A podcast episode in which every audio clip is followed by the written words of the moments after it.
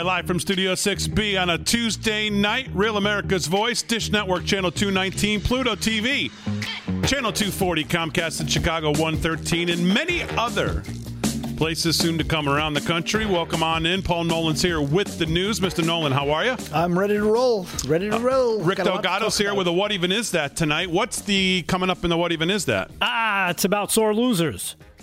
Oh, so uh, Joe Biden and uh, Nancy Pelosi and the Democratic Party. Got uh, we could be talking about them. You, you never know. Okay. And uh, Rick Emirati is going to have some sports tonight. What's going on, pal? Hey, Big D. Well, the weather isn't cooperating in Texas as the NASCAR Cup Series has been postponed yet again, and the restart will be tomorrow at 3 o'clock. So we'll keep an eye on that and a couple other uh, items coming up tonight with football and basketball. All right, very good. Live from Studio 6B. Glad you're in on a busy Tuesday night. John Solomon, the great John Solomon, is going to join us here in a second. Uh, also tonight, bottom of the hour, 8.30, Eric Greitens, host of Actionable Intelligence, right here on Real America's Voice, each and every day, 6 to 7 p.m. He's going to join us talk about a show, talk about many other things. Uh, remember, Thursday, Michael Knowles from the Daily Wire, uh, Ben Shapiro's deal over there, the Michael Knowles, host of the Michael Knowles Show, he'll be on. And um, uh, the mayor, America's mayor, Rudy Giuliani, will be on Thursday as well. And then Friday night, Diamond and Silk. We get those girls fired up here on a Friday night. They'll be on as well. So great week coming up. And um, so, having said that, let me bring them right in and let's get to some reporting today. A lot to talk about. Please welcome the uh, editor in chief and founder of Just the News, of course, the author of Fallout. And uh, we're always honored to have him on the show, the great John Solomon. Mr. Solomon, how are you? I am well. Good to join you. Good to join. Good to have you as always. So, uh, I mean, it seems it's hard to keep up with every day with everything with this hard hard drive that's coming yeah. out, and people like Raheem Kassam's reporting, you're reporting. Obviously, um, Mr. Bobulinski is going to be on another uh, network tonight, with, with specifically dropping right. new audio that we're supposed to all be hearing for the first time. But I want to go to what you reported in Just the News today. Uh, Hunter Biden's 2017 rant about Burisma. Quote, I was fighting for the only income I have left. And I've read this um, twice now. And the takeaway, I guess, for me, and you'll give me your thoughts and tell me if I'm wrong, is that to break it down to very simply, without his father, Hunter Biden didn't have many outlets to um, make a make an income. Is that is that what I'm supposed to take from this? Yeah, that's exactly what meant in the in the uh, email. So if you go back to 2011, when Joe Biden is the, the vice president and Hunter Biden is uh, a globetrotting trying to find business deals, life is good for him. He's got Chinese businessmen he's courting. He wants them to come see his dad in the White House. They get in the White House. 2013, he wants to get another China deal. He jumps on Air Force Two with his dad, shows up in style in Beijing, introduces his dad to the guy who's going to help him create a $1.5 billion investment fund. 2015, a year after he's um, added to the board of Burisma Holdings, a, a corrupt Ukraine gas company. Uh, he gets, according to these emails that have come out recently, he gets one of their executives in to see his dad. And all along the way, there's millions of dollars flowing in. Joe Biden leaves office in January 2017. Life not so good for Hunter Biden anymore. Things are drying up. And one of the big things that he was worried about was the Burisma gig. Uh, through the beginning of 2017, he and his business partner, uh, Devon Archer, who are on the board, had made $4 million working for this gas company in Ukraine. They didn't have any gas experience, they didn't have any Ukrainian experience. Uh, Hunter Biden's even admitted he think he got the job just because of his last name that gravy train suddenly is in jeopardy. And uh, he's uh, writing one of his business colleagues saying, I don't have time to deal with what you need me to deal with right now. I'm about to lose my last run of money from uh, Burisma. And this is, this is the email that we see. And it involves a deal that we haven't talked much about. We've talked about Hunter making lots of money in Russia, in Ukraine, in China. But he also had a deal in uh, Kazakhstan, the uh, old Soviet republic. And in that deal, he brought Burisma, his Ukrainian employer, together with the Kazakh government, and he created a lucrative deal. And uh, now it's in jeopardy because his dad's not in office. Who needs Hunter Biden anymore? And that's what you capture in this text message with his business partner uh, that we wrote about today. Yeah. Um, we've linked to it on our social sites. Um, I'm going to have Rudy on on Thursday, and I've got a bunch of stuff I want to ask him. But Do you think that the Hunter Biden emails and texts are, as Rudy has said, a predicate for an FBI criminal probe? And if so, and, and, and if not, either way, I guess, what has the FBI been doing with this sitting there for so long? And, and only when they discovered, it seems to me, that somebody else had this, did they say, oh, oh, let's make people aware that we also have it? Yeah. Well, a lot of people forget this because it, it's sort of glossed over in the media. But the very guy that Hunter Biden was in business with during the whole time his father uh, was vice president, is a guy named Devon Archer, who today is a convicted felon about to be sentenced to prison. He was convicted on FBI evidence looking at the very company he and Hunter Biden ran together, a company called uh, Rosemont Seneca Bohai. They found evidence and they convicted uh, Devon Archer of a fraud involving an Indian tribe and some bonds, and it was basically a fleecing going on. Uh, that evidence was strong enough to create at least one conviction. The overwhelming question that now is in the public realm is was there evidence that the FBI had about Hunter Biden's involvement and they looked the other way? And we're starting to see a lot of people come out of the woodwork. Everybody's focused on the Rudy Giuliani discovered uh, hard drive, and that provides us one body of evidence. But we've got two former co-defendants of um, Devon Archer now talking, saying, "Listen, Hunter Biden was up to his neck in this stuff, and he walked free, and we all went to prison." That's the question that I think Rudy Giuliani is recommending that the FBI investigate more closely.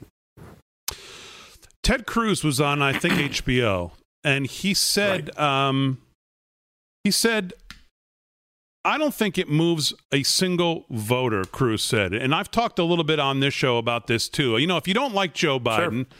you probably get you probably get caught up in this and say, "Oh wow, look at all this." And if you do like Joe Biden, you probably say, "Eh, the kid's got problems and whatever." And if he if he did something he deserves to go to jail, then he'll have his day. Where do you stand with all that? Well, listen, uh, we just did a poll last week at Just the News, Scott Rasmussen, the great pollster, and he found that a vast majority of Americans, nearly 60% of Americans, including many Democrats, think that uh, Joe Biden engaged in a conflict of interest by uh, overseeing these policies while his son was cashing in on them. This story has clearly seeped into the public conscious, consciousness, even though the mainstream media has done a 100% blackout. They've just not allowed any of this information between social media, traditional media. Uh, there's been no coverage of this, and yet somehow, through the force of the president, through Rudy Giuliani, through the great uh, uh, work here at America's Voice, at Just the News, and other places, this story has hit the public interest. People get what's going on here, and they'll put it into the L factor. Is it the issue that's going to win the election? Probably not. I think the bigger question that voters are going to ask themselves when they mail that ballot or go to the polls is which America do we want to live in? Do we want to live in the prosperous, low poverty, low unemployment America we just had the last three or four years? Or do we want to live in America where anarchists and violence and disarming, dishonoring, and funding cops is the new norm? I think that's the real question that the election is going to turn on. So Ted Cruz is probably right that this isn't going to win a lot of votes, but don't be fooled. The American public understand what Joe Biden and his family are up to. It's the very swampy like behavior that Donald Trump was elected in 2016 to put an end to. Now, as we look at all this continue to unfold on a daily basis, do you look back on the story that you broke about people like yourself, Sean Hannity, other people being under surveillance, and say, well, now we kind of we're starting to really see why the deep state here was worried and was surveilling us. Is all of, is all of this interconnected in a way where you're looking at this going, oh. okay, now it makes a whole lot more sense? Without a doubt. And today there were brand new documents turned over to Judicial, Judicial Watch, Tom Fitton's group, that show that beyond the social media monitoring, almost hourly, the Ukraine embassy in Washington was trying to counter my reporting when I worked for The Hill. I think I look back now and I say, well, it's really fascinating that our, our diplomats overseas didn't have any crises like, oh, Russia invading Crimea or, or the other things that are going on in the world. They had so much time on their hands, they could worry about the reporting I was doing about Joe Biden and his son and other issues related to it. It's sort of remarkable that their priorities are so low that they, they, were focused on me. But the most important thing is there was a period of time during impeachment where everybody called my reporting uh, debunked, uh, Russian disinformation, bad reporting, shameful. I got ostracized by my industry. Today, I look back and realize everything I had was accurate. And I was wrong. It was way worse than I thought. I had a piece of the puzzle we now see China, Russia, Kazakhstan, uh, Ukraine all being gravy trains for the Biden family, and multiple members, Hunter, James, the brother, and others, are getting a piece of the action. And there's no one saying, hey, in the back of their head, this is exactly what Americans don't want. They don't want us cashing in on American policy. We shouldn't be trading in on our names. There didn't seem to be that alarm bell in Joe Biden's head, Hunter Biden's head, or any of the other people uh, that were uh, engaged in, in making millions off of Joe Biden's vice presidency. It's it's really amazing that we both we have now have both the father in that obviously very well known video and audio of him when he was talking at the uh, foreign council uh, re- relations right. on foreign council, and now we have the son with this audio today. Gee, do we have the audio? I know Mr. Solomon's heard it, but uh, the audience may not have heard it. Let's let's just play that because we uh, we're not on any time constraints here. Let's let's roll that audio. I get calls from my father to tell me that the New York Times is calling, but my old partner Eric, who literally has done me harm for I don't know how long, is the one taking the calls because my father will not stop sending the calls to Eric. I have another New York Times reporter calling about my representation of the literally Dr. Patrick Ho, the spy chief of China who started the company that my partner, who was worth $323 billion, founded. It is now missing. The richest man in the world is missing, who was my partner.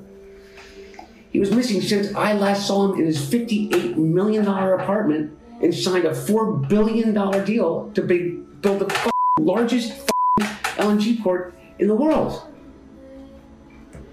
And I am receiving calls from the Southern District of New York, from the U.S. Attorney himself. My best friend in business, Devon, has named me as a witness without telling me in a criminal case, and my father without telling me. Yeah, the and my father part. So, give me your thoughts on what what the person who's not spending a lot of time tearing this down every day like some of us do what should they take away from that audio? And me personally, I'm interested to hear what you have to say about the SDNY part, because to me, that's the most interesting part. Well, this tape, uh, if if the time stamp on it's correct and it is authentic, and we're still working at Just the News to authenticate this tape. Uh, and what we've done is try to bring in a, a, law enforcement expert who authenticates voices on tapes to tell us is that really Hunter Biden? Compare it against public samples, and we'll know in a day or two. But if it's authentic and the timestamp is uh, accurate, it occurs in that time frame when Devon Archer, that business partner, is about to get his justice. The U.S. Uh, attorney in New York is indicted uh, Devon Archer, and Devon Archer is threatening to call Joe Biden and Hunter Biden and expose all the things that went on in the Biden family. And Hunter's panicked. And I think that what's striking about this uh, early on, the narrative that the media and the defenders of Joe Biden had is Joe Biden, even if Hunter was up to something, Joe Biden had no idea, and Hunter Biden probably had no idea that he was dealing with people who were bad or had national security interests or wanting to compromise him. You now know if this is Hunter Biden's voice. Hunter Biden knew he was doing business with somebody he calls the spy chief of China. He knew who he was making millions off of.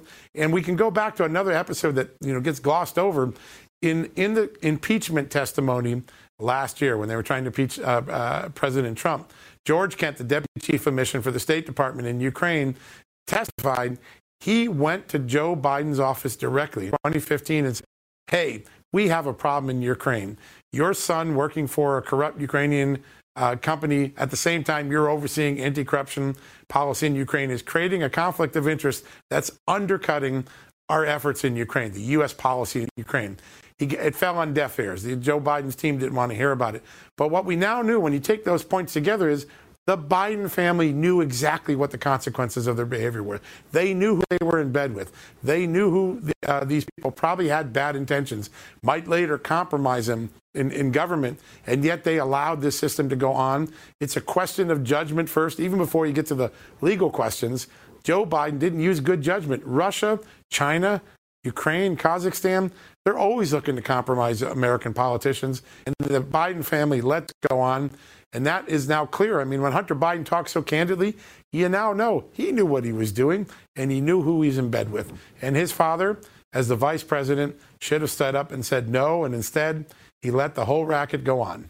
Yeah, it would it would seem to me that anyone doing business with the Chinese Communist intelligence knows they know what they're getting into. It's hard to think that anybody yeah. would not know what they're getting into there has to be a red bell that just goes off, a red alarm saying, you know, danger, Will Robertson, danger, Will Robertson. But if the Biden family, money seemed to be more important than uh, uh, the personal dangers they might be taking, the risks they were taking. And also, there didn't appear to be anyone concerned about the appearance of a conflict of interest that would undercut America's prestige in Ukraine. Ukraine is the most one of the most corrupt countries in the world. The idea that the vice president's son would be allowed to serve on one of those corrupt companies and work to help that company get off the hook their, on, while they're under investigation creates such an appearance, such a lack of prestige for American crane. I think that's where Joe Biden's responsibility comes in. He failed America by not uh, resolving that conflict of interest and putting an end to it. Yeah. Let me ask you one more thing on the Hunter thing. Uh, you know, when, when when the networks got a hold of the Melania tapes of her talking about uh, Christmas or whatever it was right. a month or they played them like they were the um, you know the like the Watergate tapes again. Uh, how do you call yourself a news outlet this these days when you won't cover news? I mean, this will not be covered anywhere. No one else will hear these tapes you know, I know you're working authenticated, and that's what you should be doing, obviously. But right, um, right. E- even once that's done, you won't hear that anymore. But but on Just the News or on here, how, how do these news outlets consider themselves news outlets still? Well, listen, I think the American people are increasingly are giving up on the mainstream media. You see it in the polling data, you see it in the numbers, you see it in the in the ridicule that news organizations now get. Listen, NPR, a government-funded news outlet, won't allow its readers to see one side of a story. Um, the American public is far smarter than we media elites, and when I say that, I mean the people running these news organizations think. Uh, if if Facebook, Twitter, and the New York Times think that they have suffocated this story.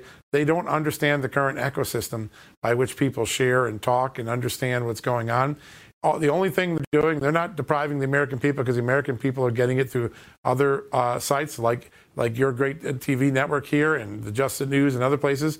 But they are bringing shame upon themselves. They're eroding the trust of the thing. I was on. Uh, I did an interview with Alan Dershowitz, liberal Harvard professor, 1960s icon of, of freedom.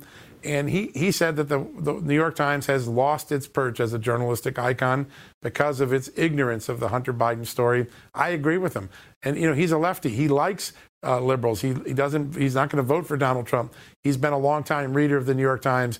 That's the sort of prestigious reader the New York Times and other media are now losing because of this absolute insane, insane censorship and ignorance, willful ignorance of a, of a newsworthy story. Last time you were on, I asked you, you said it would be malpractice for George Stephanopoulos not to ask um, him questions that first night that the emails broke. Of course, he didn't.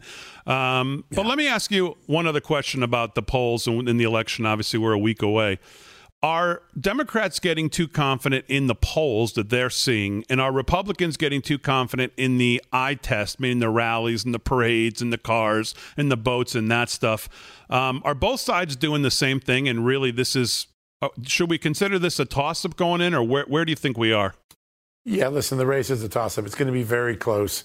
Um, there are two things going on. There's the spin optics game, and for the Biden uh, folks who don't have a lot of enthusiasm in their base, uh, I think uh, the poll we did showed a two to one ratio that Trump voters are two to one more enthusiastic about their candidate than Joe Biden. They have to spin the poll because they don't want to scare people away from not voting. If they think it's a fait accompli that Biden's going to lose, they won't show up. Donald Trump facing the, the, the, the, polling numbers, has to show strength through these extraordinary big crowds that he can draw in all of these battleground states.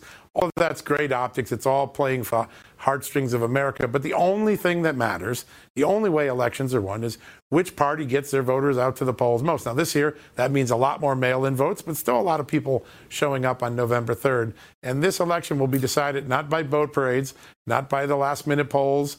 It will be decided by which party gets the most people out to vote for their candidates at the polls. It's the way it's been since the country was formed. It's the brilliance of our uh, founding fathers. But get out the vote will decide this race. And right now, both sides are working day and night to turn out the vote. Democrats are focused on early voters and mail in voters.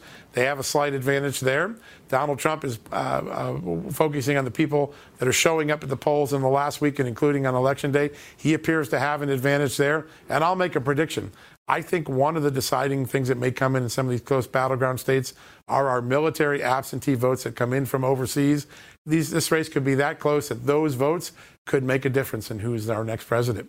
It seems to me that you're seeing a lot of reporting, and I don't know if it's true, that the the so-called Democratic advantage they should have right now doesn't seem to be nearly as big as some people would thought would have thought. In some areas, Republicans are gaining ground, making up, closing the gaps. Do you see any of that reporting, and do you do you put any weight in any of that? Listen, the Trafalgar poll, which has done a very good job in the battleground states, it's not, you know, nationally, national numbers are national numbers, but it all comes down to which battleground states are you're going to win. Is it Michigan, Pennsylvania, Wisconsin, Iowa, uh, Minnesota, uh, Arizona, uh, North Carolina, Florida? Those are the, those are the big prizes.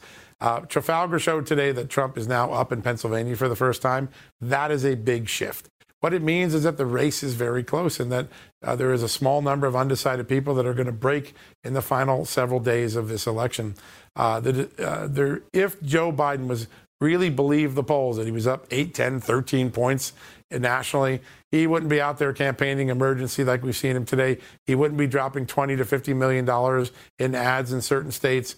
Uh, Joe Biden knows that this is a death fight to the very end, and uh, he's acting like it's a close race and Donald Trump clearly is with his four, five, six events a day that he's doing.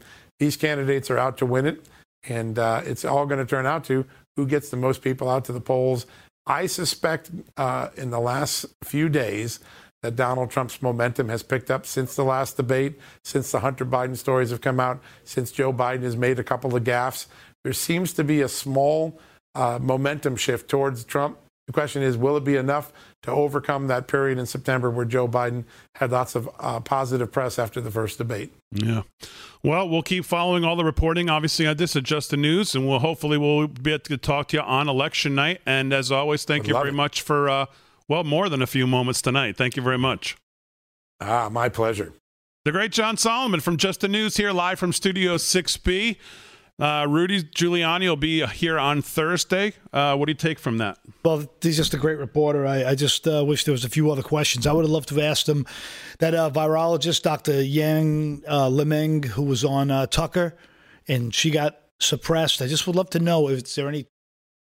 Does Fox take any pressure from big corporations like Disney? Because Disney owns a piece of Fox now through that big merger, and can that corporate interest suppress like real whistleblowers like that because you know I read somewhere along the way that Disney in Hong Kong was shut down immediately.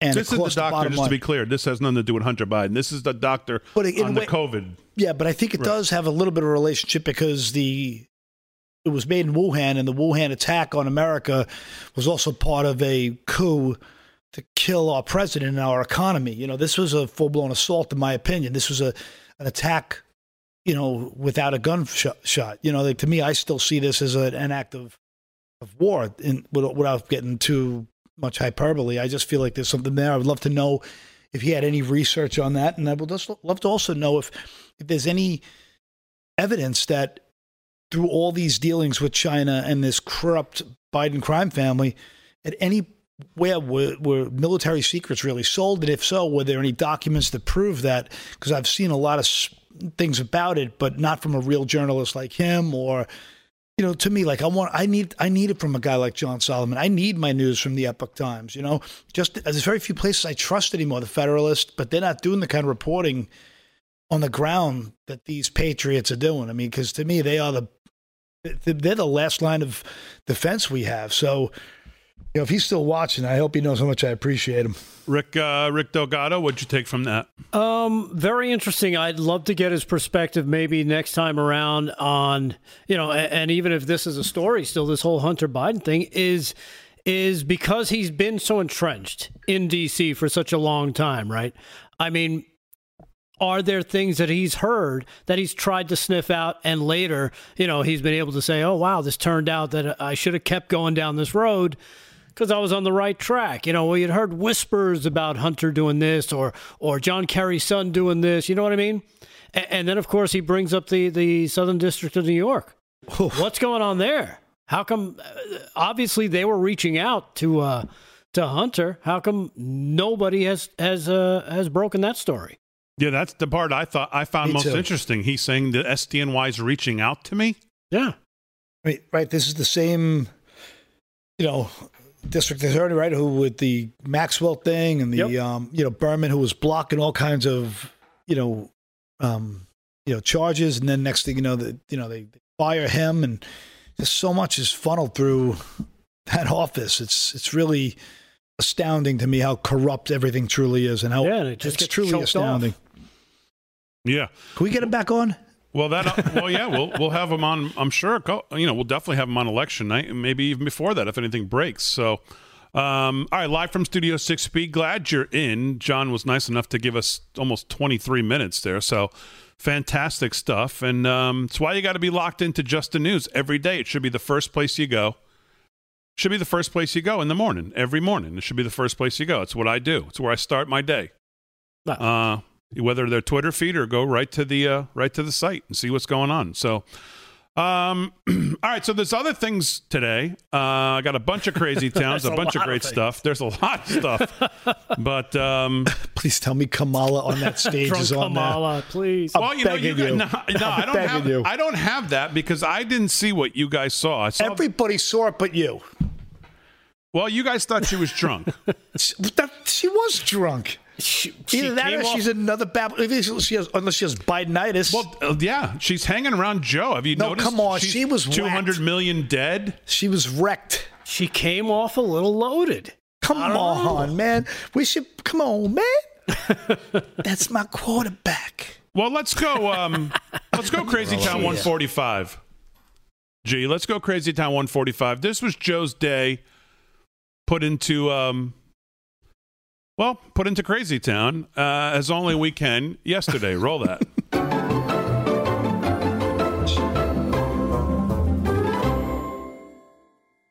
I learned. I used to say, I used to say, Joey, nobody's better than you, but you're no better than anybody else. Yelling. Maybe it's the Scranton in me. I got a little bit of a chip on my shoulder, worried about whether they can make next month's mortgage payment. well, it is what it is because he is who he is. That's why it is what it is. He is who he is. You know, remember when he, he went on, he decided Sounds like he Kamala. Convince Bob Woodward what a smart guy he was. So he went on, yeah, smart guy. I'll lead an effective strategy to mobilize true international effort to pressure, isolate, and punish China. Folks, true international effort to pressure, isolate, and punish China. Donald care. Donald Trump thinks health care. Well, I'm sick and tired of smart guys. I gotta admit. I gotta admit. It's all within our power. It's all within our power.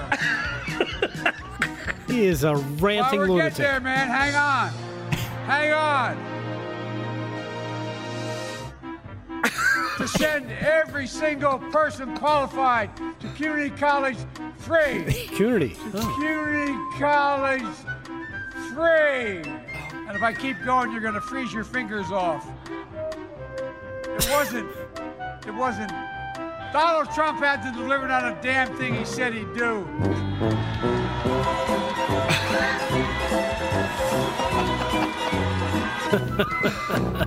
True international effort to pressure, isolate, and punish China. Oh, God. What Wow. was that? Community college. You know, I hear they have a good basketball team.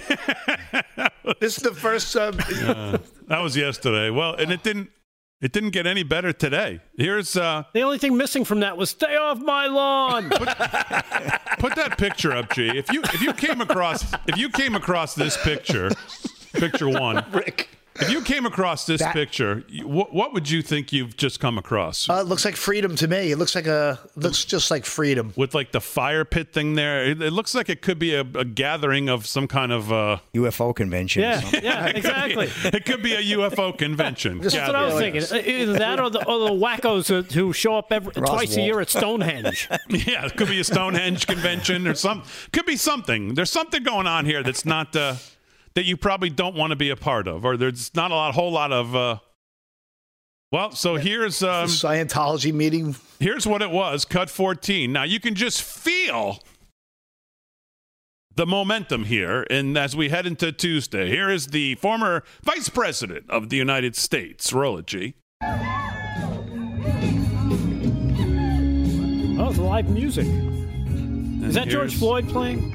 This is uh, With George, Kirby? George Kirby. George playing. Kirby, yes. This is the big entrance.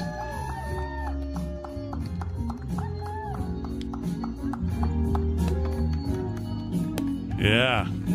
All right. This is the Joe Biden version of Woodstock. this is the, Joe's Joe's big entrance here. It's Biden stock. Joe's big entrance into the uh, circles there. And there's 40, 40 people there. Is he just going to walk off into the woods now? no, no, he makes it. He only actually makes it onto the stage. That's good, G. He's going to. We'll get a picture of him walking through the woods like this- Bigfoot. This is why my question to, to uh, Mr. Solomon about what we what we're seeing as opposed to because I mean Trump's walking into 30,000 people every day, 3 times a day. It's like a rock concert. It's I mean it's just incredible. And this is uh, this is the other guy. Yeah, and you get more Trump supporters showing up and heckling uh, Biden's uh, events than Biden actually actually has supporters show up. It's um, it's really unbelievable. It's why it's it's uh, it's actually my biggest worry, and that's why I asked John, and I'm going to ask Eric Greitens too when he joins us. Is that are we um is the left getting too hung up on the poll numbers from CNN? Woohoo, we're up 52 today. You know that's that nonsense. And on the other side, our Trump supporters are all we getting caught up in this. Well, there was 400 miles of cars and flags and. And in the end, does any of it really matter? Yes, it matters. Is it just going to come down to anybody but Trump? Like that woman said. Yeah, the question though, Damon, I think is when you look at that person, the anybody but Trump woman, is she willing to stand outside for three to four hours just to vote? I submit to you, probably not. She'll probably give up and be like, ugh, I don't, I don't even care. Meanwhile, Trump supporters will stand outside for hours just waiting to even get started on a caravan that he's not going to be at. So I think I think the advantage in terms of because they're expecting long lines election day and, and even the even the early voting, people are going to wait. Well, Paul said you said you went to go vote today. Yeah, I went. I got there a half hour before the polls opened, and uh, it was about a two-hour wait, uh, an hour and a half wait, and I left my wife on the on the line. And I went to the gun shop and picked up my new AR-15. All of a sudden, he's at the front of the line. of hollow points. No, sir, you can go first. Go ahead. no, yeah, yeah, front of, front of the line, sir, front of the line. Go right ahead. So, well, I drove, I drive by a, an early polling place on my way to the studio, and I'm telling you, the line was all the way down one street, turned the corner, and all the way down another one. It was, I mean, it was just incredible. And um, you're seeing, and I don't, again, I don't know much about it. Not a pollster, duh. But I keep seeing reports of places like Florida, places like Wisconsin, places like Michigan, where the Democrats are supposed to have this um, huge advantage in mail-in votes coming back, and the gap's supposed to be whatever it's supposed to be, and all the reporting says, well, it's just not. It's just not there. Republicans have closed the gap in a lot of these places, and I, and they've actually taken. I think Kayleigh McEnany tweeted today that in Wisconsin, the Republicans now have taken the lead yeah. in um in mail-in ballots that have come back Then they look at the numbers. Yeah, I, I think I think everybody got this uh, I don't know this false sense of well when it comes to mail-ins uh, only Democrats know how to do that. No, Republicans know how to do it too. So do independents. And, just because Democrats might be getting their votes in, it doesn't mean they're voting Democrat. See, and that that's another thing I think people don't understand as well. Um, because we have seen so many people say, you know what, this Democratic Party does not represent me anymore. I don't know what they're doing, but it's not this. And so they, they might be pulling that lever or, or sending in their ballot for, you know, our big guy, not theirs. All right, live from Studio 6B on a Tuesday night. Glad you're in. Hey, let me say happy birthday to my dad. Hey, Hey, happy, birthday, Dad. happy today. birthday, Damon's daddy. Big Bobo is um, 53. So he's, uh, no, he's, uh, well, happy birthday. So why don't you all wish my dad happy birthday, you I- I just ingrates, did. before I have Happy to say birthday. it. We did. I just did. We did. Paul? Paul doesn't say a No. Paul won't say it. Nah, I don't He's like a the guy. Scrooge. I like him. He's one of my Twitter followers. Hey, Bobo. Yes. Okay. So happy birthday to Happy Dad. birthday. So uh, 35, 35 past the hour. Uh, let's go to our DC studios. Please welcome the host of Actionable Intelligence. It can be seen right here every day on Real America's Voice, 6 to 7 p.m. Uh, he is uh, former Navy SEAL. I don't like saying former Navy SEAL. When you're a Navy SEAL, damn it, you're a Navy SEAL. And that's it. Yeah. Uh, the host of Actionable Intelligence. Yeah, you're a badass patriot all the time. Uh, please welcome Eric Greitens to Live from Studio 6B. Mr. Greitens, how are you? Hey, Damon, I'm awesome, man. Great to great to be on with you. Thanks Well, for having me. it's great to have you. Uh, first of all, thank you very much for your service. And um, to the audience seeing you for the first time, tell tell the audience a little bit. Not only were you a Navy SEAL, but you've served the country in many other ways as a former uh, executive of this country and a former governor. Well, thanks, man. Yeah. First of all, mo- most importantly, let me also add my happy birthday to your dad, Damon. Like, so, so, so he's easy. We want to make sure he's getting the love all around, Yes. getting the love everywhere. But yeah, man, I, I you know I was I was honored to serve as a Navy SEAL. Uh, did four deployments in the global war on terrorism. Wow. Uh, really. You know, in, enjoyed that. Worked with an incredible team uh, of guys in, in Iraq, Afghanistan, Southeast Asia, Horn of Africa. I came back uh, from Iraq after my team had been hit by a suicide truck bomb. I was really fortunate. My wounds were, were minor, but a lot of guys were hurt far worse than I was. So when I came home, I donated my combat pay, started an organization to help returning veterans by helping them to continue to serve again here at home. So uh, we put them to work as, as martial arts coaches, working at Habitat for Humanity, you know, mentoring young kids. And what happened, of course, was that as these men and women, some of whom had you know, they'd lost eyesight, they'd lost limbs, they'd been severely injured. But when you give somebody a renewed sense of purpose, right, they they, they attack the mission in front of them. So I did that for, for a good number of years when I came home. And then I watched what was happening to, to the country and to my home state in Missouri. Uh, ran for and, and served the people of Missouri as, as governor. So uh, I've, I've, I've been honored to, to serve in a lot of different ways. And now I'm excited that we've got this great show, Actionable Intelligence, that we're, we're bringing to folks uh, right here on Real America's Voice, as you said, at, at 6 o'clock Eastern every night. That's 1800. Uh, for every all of our, our military veterans out there, Yeah. uh, 1700 Central, but we're having a lot of fun on the show, man. No, absolutely. We've been watching. It's fantastic. And again, thank you for your. service. I'm always amazed to talk to. We've had Mark Geist on the show, who of course was a big Yep. part over in Benghazi. It's just amazing to listen to your stories like that and stories of how many deployments and going and serving the country and listening to Mark's story about getting that night and, and almost not getting out of there and, and, and what the fire un- they came under and the story you just told us. Uh, I mean, it's just it's really just incredible.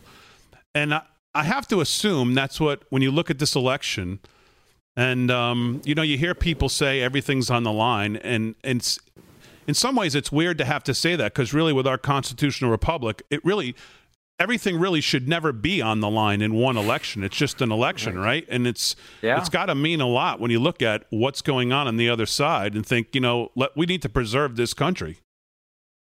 Yeah, look, I, I think it's it's an incredibly important election, and I think one of the things that does come from from service to the country is a true appreciation for not just not just all of the people who serve, but for America. I mean, you go, you serve in places like Iraq, Afghanistan, Southeast Asia, the Horn of Africa. You come home and you realize it sounds like a cliche, but this is a special country.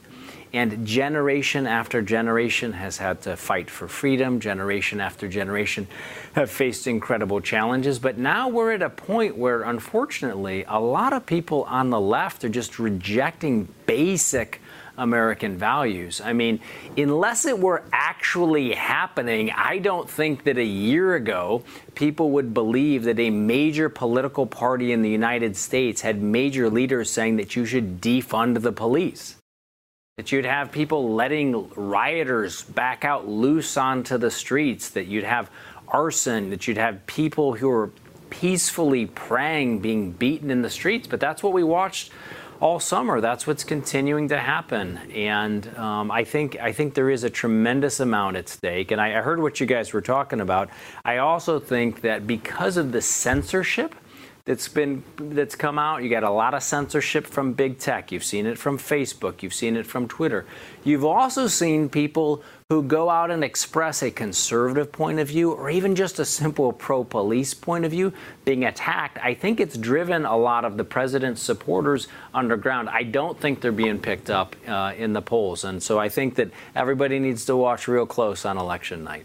Yeah. You know, as as a former governor and obviously ex- an executive making decisions, when you look yeah. at this president, you can probably appreciate better than most. But I think you know one of the things I've always said that the left doesn't like about Donald Trump, they can say, "Oh, that's the way he tweets," or he makes fun of Mika Brzezinski and all this nonsense. But I think it's because he's effective. He's an effective leader. He has made decisions. He has been effective. If he wasn't effective, they would just wait him out and do, you know, try to install one of their radicals like they're trying to do now with Biden. And um, but he's really has been effective securing the border, building up the military, supporting police, all of the things that they seem to be against right now. Isn't really that when you look at him, you must appreciate how effective he's been in his decision making. Damon, the swamp hates people who think independently. The swamp hates people who are bold. The swamp hates people who are courageous, who actually do what they promise that they're going to do. I mean, you look at what this president has done. You can take a whole bunch of examples, but take something really simple, even like moving the American embassy to Jerusalem. Right? What did you see? The entire foreign policy establishment came out, including a lot of Republicans in the foreign policy establishment. They said, well, you can't actually keep that promise. I mean, administration after administration had promised that they would do it. They didn't do it.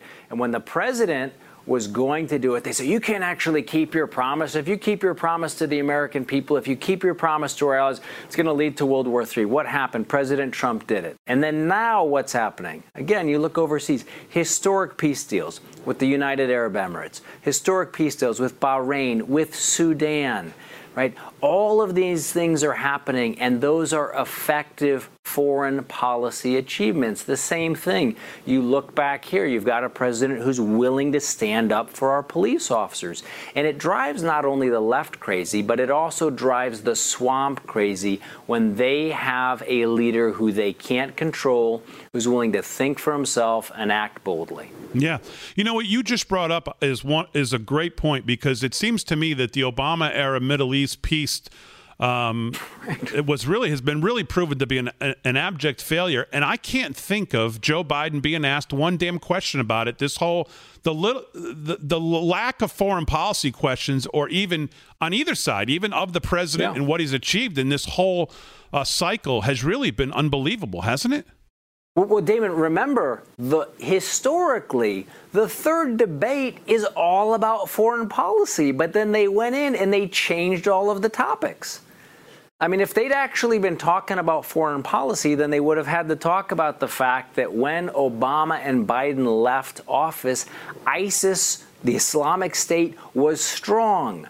That, that entire terrorist network was strong. They controlled an area about the size of Pennsylvania.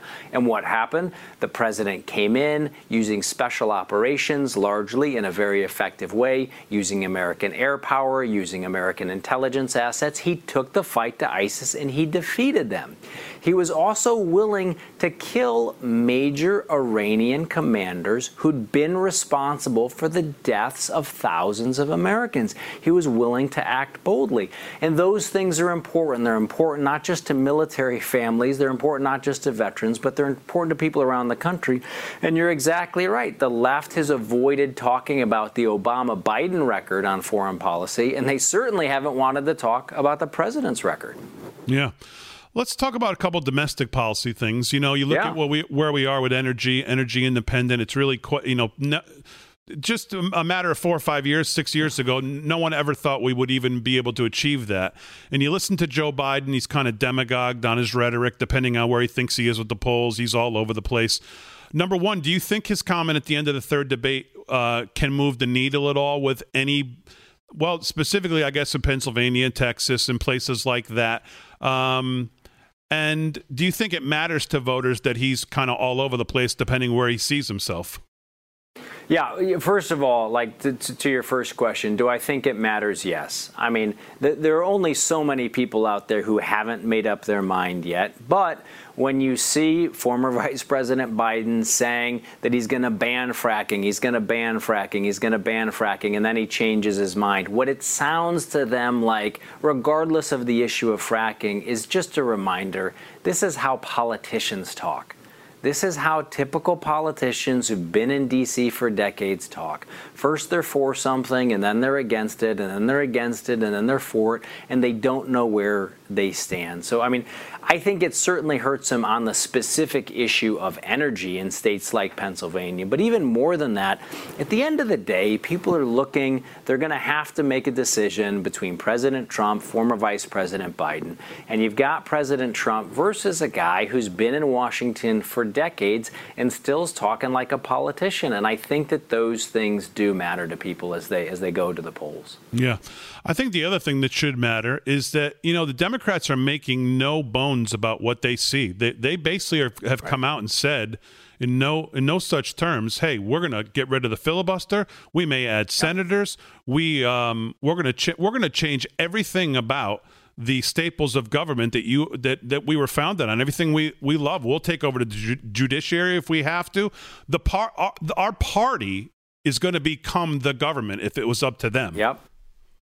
Yeah, yeah, they- they- they're gonna they're gonna pack the Supreme Court and all of that stuff. At the at the end of the day, like it's scary to Americans who are really paying attention, who believe in the Constitution, right? Who recognize that historically, right, we've had differences between Democrats and Republicans for you know, going back going back for centuries, right? But we've always had a sense that people had a basic understanding of the Constitution and they were willing to honor basic understandings about how the republic worked. And it's clear now that the left is willing to throw a lot of those things out. At an even more visceral level, I mean, because there you're talking about like lots of things that might happen in D.C., the filibuster, the Supreme Court.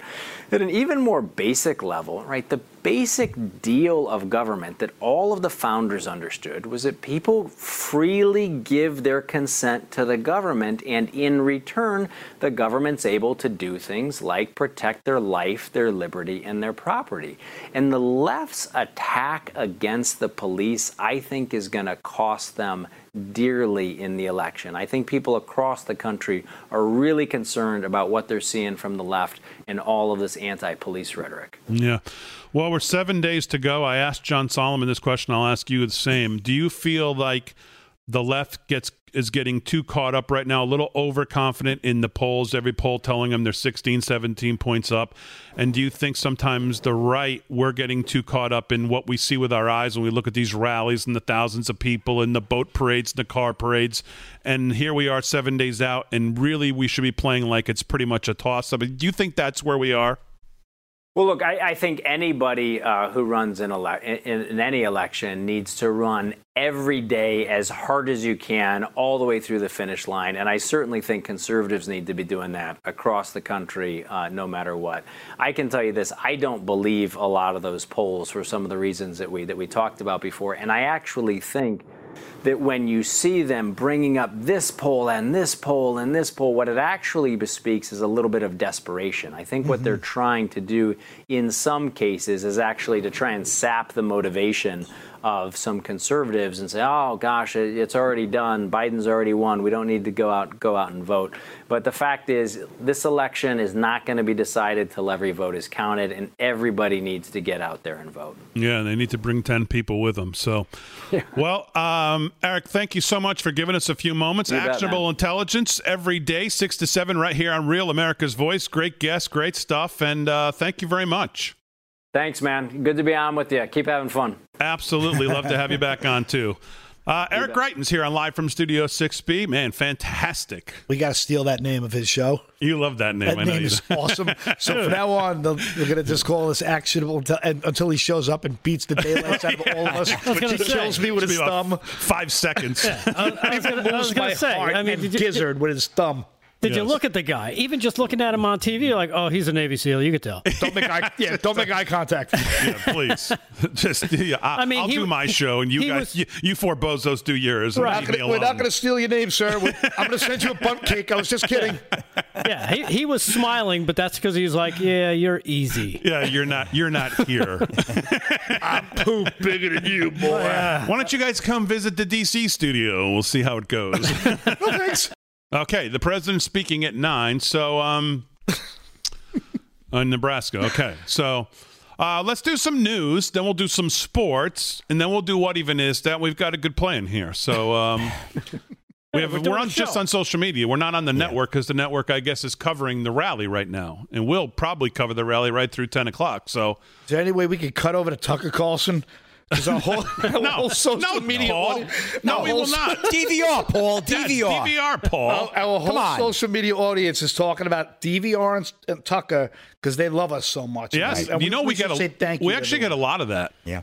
I get a lot of that on Twitter. I DVR Tucker and Hannity to watch you guys from eight to ten. That's uh, tremendous. I just got myself fired. So yeah, you might you might have actually. So welcome to the club. Boy. So on your last night here, here was this final news presentation. well, I'm going to go out with a bang. Is, uh, this is reported by uh, Alex Jones. I guess I'm doing news kidding. tomorrow. He was just on Joe Rogan. Oh, Alex was he? Jones was on Joe Rogan's podcast uh, today. Uh, I, I, guess believe. Rogan's desperate for ratings now that his uh, podcast has been censored and he stinks again. Let me tell you, I, I, haven't watched it yet, but the but the clips I've seen of posted, everybody's like, "It's the most sense we've." Here, the guys, he was right on the money. Like he's been right on the money about so much, but he's sense, such a jerk. Not over the top. I guess there's a little bit of craziness, but uh, I have to watch it because he's they say been was, right on so much stuff though but you know it's just the way he approaches it all. And then he goes so far into the like la la land. It's like you know you can't listen to him. Yeah i know. I hate when that happens when people around you do that. All right let's do the news here. I'm a nut, I'm a nut. you know what? I, res- I resemble that remark. Night. i just want you guys to know i loved you very much. This has been a great ride and uh thank just you. Good night. please read uh, the a news. majority of likely voters, including the near majority of Democrats, say social media companies will censor information harmful to Biden, um, the Biden campaign, and lead up to next week's election, according to our friend John Solomon and Scott Rasmussen at Just the News poll. A total of 57 likely voters say the scenario will likely occur, while 29 percent disagree. The remaining 14 were unsure. So it worked out to very likely 37% believed it, somewhat likely was 20% not very likely was 16, not likely at all. Uh, DTS lunatics, and then 14% uh, that were, you know, it was not sure. So, uh, one thing that was notable is uh, a near majority of Democrats, 46%, say such companies as Facebook and Twitter will censor content on behalf of Biden. Among non white voters, meanwhile, 50% black voters and 69% of Hispanic voters believe tech companies would would censor for Democrat Democratic presidential nominee Joe Biden. So it's uh, John McLaughlin a lot of street was smart people. John McLaughlin uh, was on 16G. Was on with I believe our our own Carrie Sheffield. Speaking of just the news and great shows on Real America's Voice, she's on each day nine to 10 a.m. And she had John McLaughlin on, and they were talking about just this. Right, run, run that clip. I think they're being biased, and and the fact is, even though they're a private company, they have a special exemption in the law under under Rule 230 that they they can't be sued. Like a newspaper could be sued. if you carry something that you know is not true. They've got an exemption from that because it's a platform for people to express their thoughts and opinions, etc. So, okay, so they don't want to be liable for what you say or anyone else says on their platform.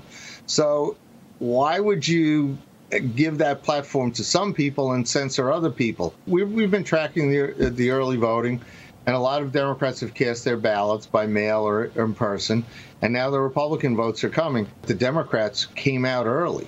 And the Democrats have leads in a lot of these states based on party registration, party affiliation, and they're trying to stop the Republicans from coming out. They just don't want to have this week. They, the next seven days when the Republicans are going out to vote, and especially on November 3rd when Republicans are going out to vote and Trump voters are going out to vote, they want to do their best to discourage turnout. They they they and not encourage the uh, the Republicans from from voting. So it's a uh, you know as they'd like to say it's all over. You're going to see all sorts of uh, contrasts in polls where honest polls will have a close race.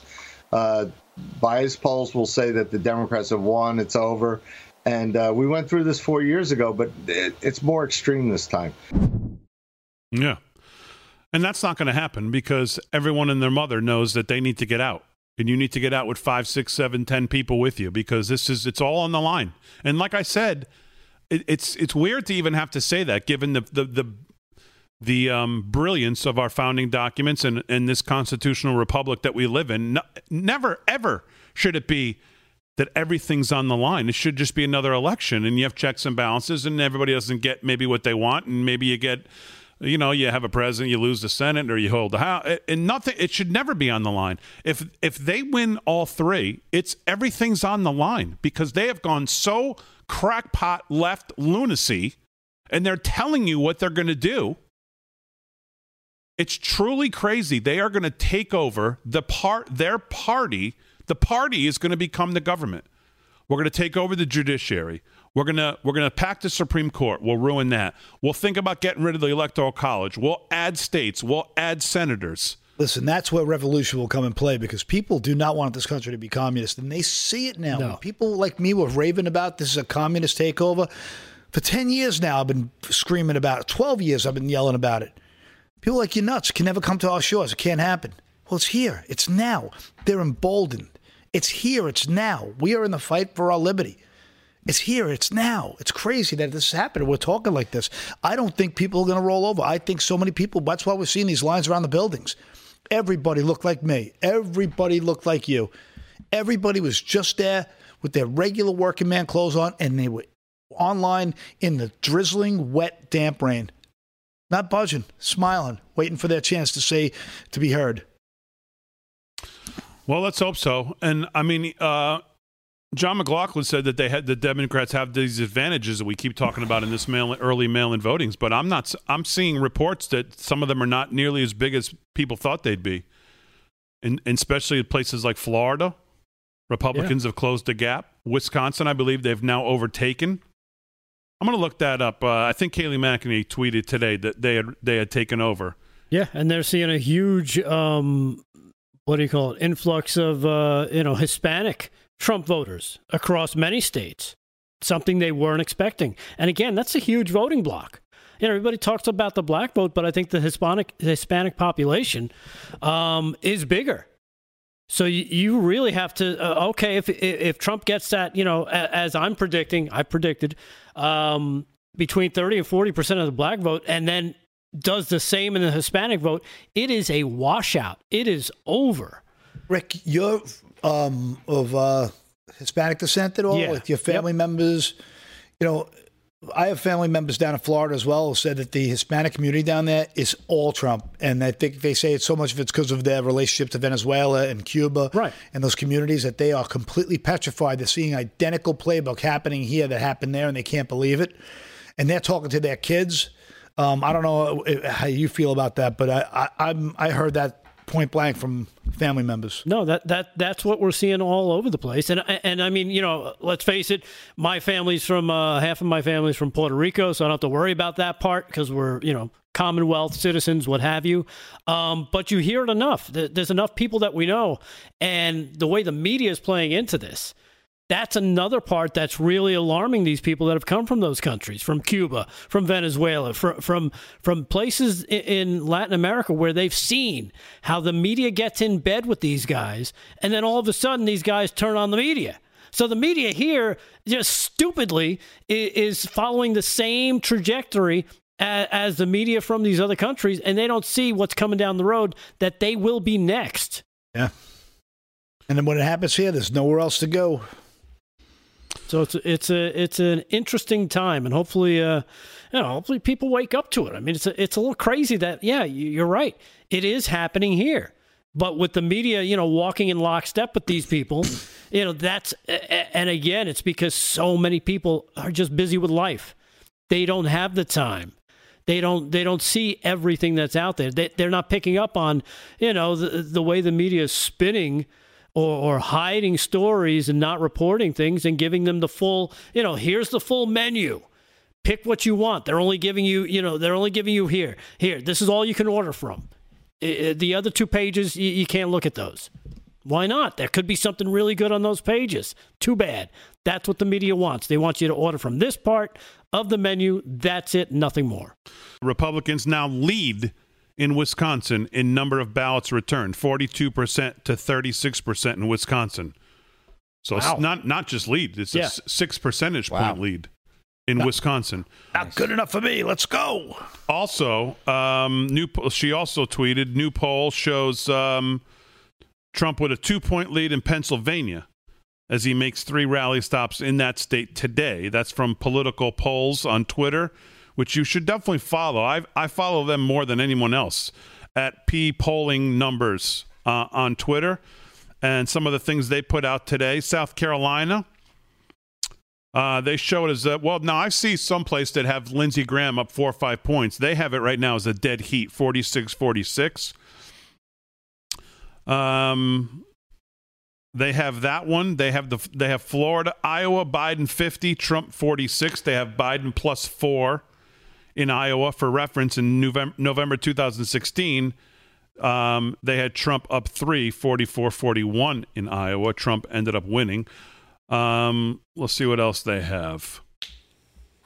I know in Florida they have the president with a lead. They have the president with a lead in North Carolina, 48 40. Um, what does that say? No, that's tied, 48 48. But that's a five point shift towards Trump in two weeks. So North, they have North Carolina tied. Michigan, they have Biden up 52 43. They have Biden up nine in Michigan. Nine? Wow. Yep. Nine? That's um, from five hours ago. Then they had. Uh, I don't know see. how that's possible. I just don't know how it's possible. They have. They've, they've been completely abused by their psychopathic governor. I just can't believe it. I just think it's. I just think without fraud, this yep. thing is, it, I just think there's so much fraud. I mean, I must have seen 30 or 40 articles in the last month about voter fraud. They're going to cheat in Michigan. There's no doubt. Yeah. Pennsylvania, too. Philadelphia is so such a crime scene. All right, we're into hour two here. I don't know if the president has started yet, but it looks like he's maybe just coming off the plane. The plane, Air Force One is on the. There you go. Air Force One's on the ground. He has not started yet. I heard a little bit of the president today. He's definitely adapting the speech as we get closer to uh, to the election.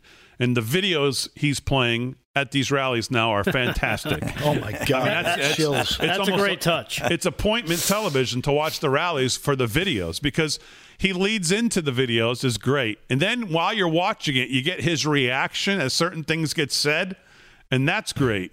So the videos are are a home run smash. Whoever came up with that idea is I love get a raise. that he's using the Linkin Park song too that Linkin Park song is just it's just such a great tune and uh, kind of has a second meaning to a lot of people out there. So um, well, you know what? It's really good that he's using it. Damon, if you keep praising the uh, the people that came up with that, maybe they'll grab a Crazy Town video and throw it up. Okay, the president's getting off Air Force One right now. There he comes. Look at him, comes. the strongest man in the world. For his third hour plus speech rally today. Third. He's an animal. and it just uh, just his energy never ends. Meanwhile, the other guy is well. I heard I heard someone make the case that the other guy is if if you were senile in in seventy eight, you it's not a bad strategy. Keep him from well playing every. You know, I would have no crazy towns, but Right. Um, all right, while we're waiting for the president, let's do some sports. Rick Emirati's here. What's going on, pal? I just have to say, I, I hope for four more years. I just enjoy so much listening to that man speak. He's so motivating, and uh, you know, I just want to see him run our country like all of us. But I just wanted to say that as he deplanes. Uh, NASCAR, as I reported at the top of the hour when we came on, um, inclement weather has pushed the race now till Wednesday, three o'clock Eastern Standard Time. That'll be on NBC Sports. You'll be able to pick that up. Uh, too much rain in Texas. Uh, it started to taper off a little bit this evening, but however, they had to cancel. Um, World Series Game Six underway right now. Uh, Tampa Bay is up one to nothing. Um, Arozarena hit a homer in the first to right field, and uh, Blake Snell is on the mound. He pitched two perfect innings, so we'll keep an eye on that. Uh, Rays are trailing three to two. They're trying to stave off elimination as the Dodgers attempt to win their first World Series since 1988. Big D, long time. Okay. Uh, Monday Night Football last night, SoFi Stadium, Inglewood, California. The LA Rams hosted the Chicago Bears and beat them 24 to 10. Both teams are now at five, uh, five and two. Jared Goff threw for 219 yards and two touchdowns. Looks, looks like the NFC West right now is the division in football. Big D. You got a lot of good teams in there. You got three teams with five wins: Arizona, Seattle, and the Rams. Well, the Um, Rams have looked good this year. Year four in the Sean McVay offense, and they're um, the offense is much more um, fluid and uh, it's good. Yeah. It's much better this year than before. And Goff's got a rocket on his shoulder. I mean, he's really one of the best throwers of the football in the league. He does. no and question. McVay's a great coach. So Yeah, Sean McVay's excellent. Um, and AP college polls came out yesterday. Big D, Clemson, to no, one's surprise, is number one at six and zero.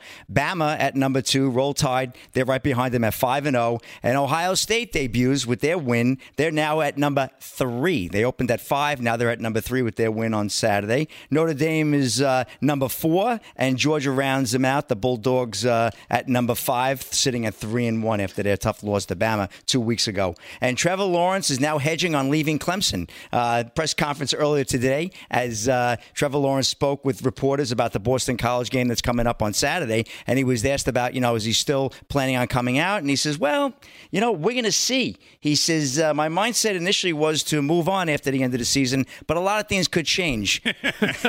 Some In other people are words- saying the Jets have words, him if nervous. the Jets continue to suck as much Yeah. as they do. I feel bad for Eric, Col- the great Eric Coleman, by the Yeah. way. Oh my God! Could you imagine every week knowing that you got to go try to make that team sound good? Oh, kill me! Well, as long as you know what, he's got to be at least happy he's not on the field. Oh, that would be Uh, even worse. I mean, I don't know about that. Yeah, um, and then Lawrence, uh, you know, they, everybody's saying, you know, here he is. He's going to likely win the Heisman Trophy, probably another national championship. Why wouldn't he want to cash in? Why would he risk injury for a second year? And uh, I don't know, I'm going to the Jets just doesn't seem to be Because he's too. got no one to throw the ball to in New York. If he goes there, they have no weapons. They're a terribly run team. They've got an owner that's just a whack job.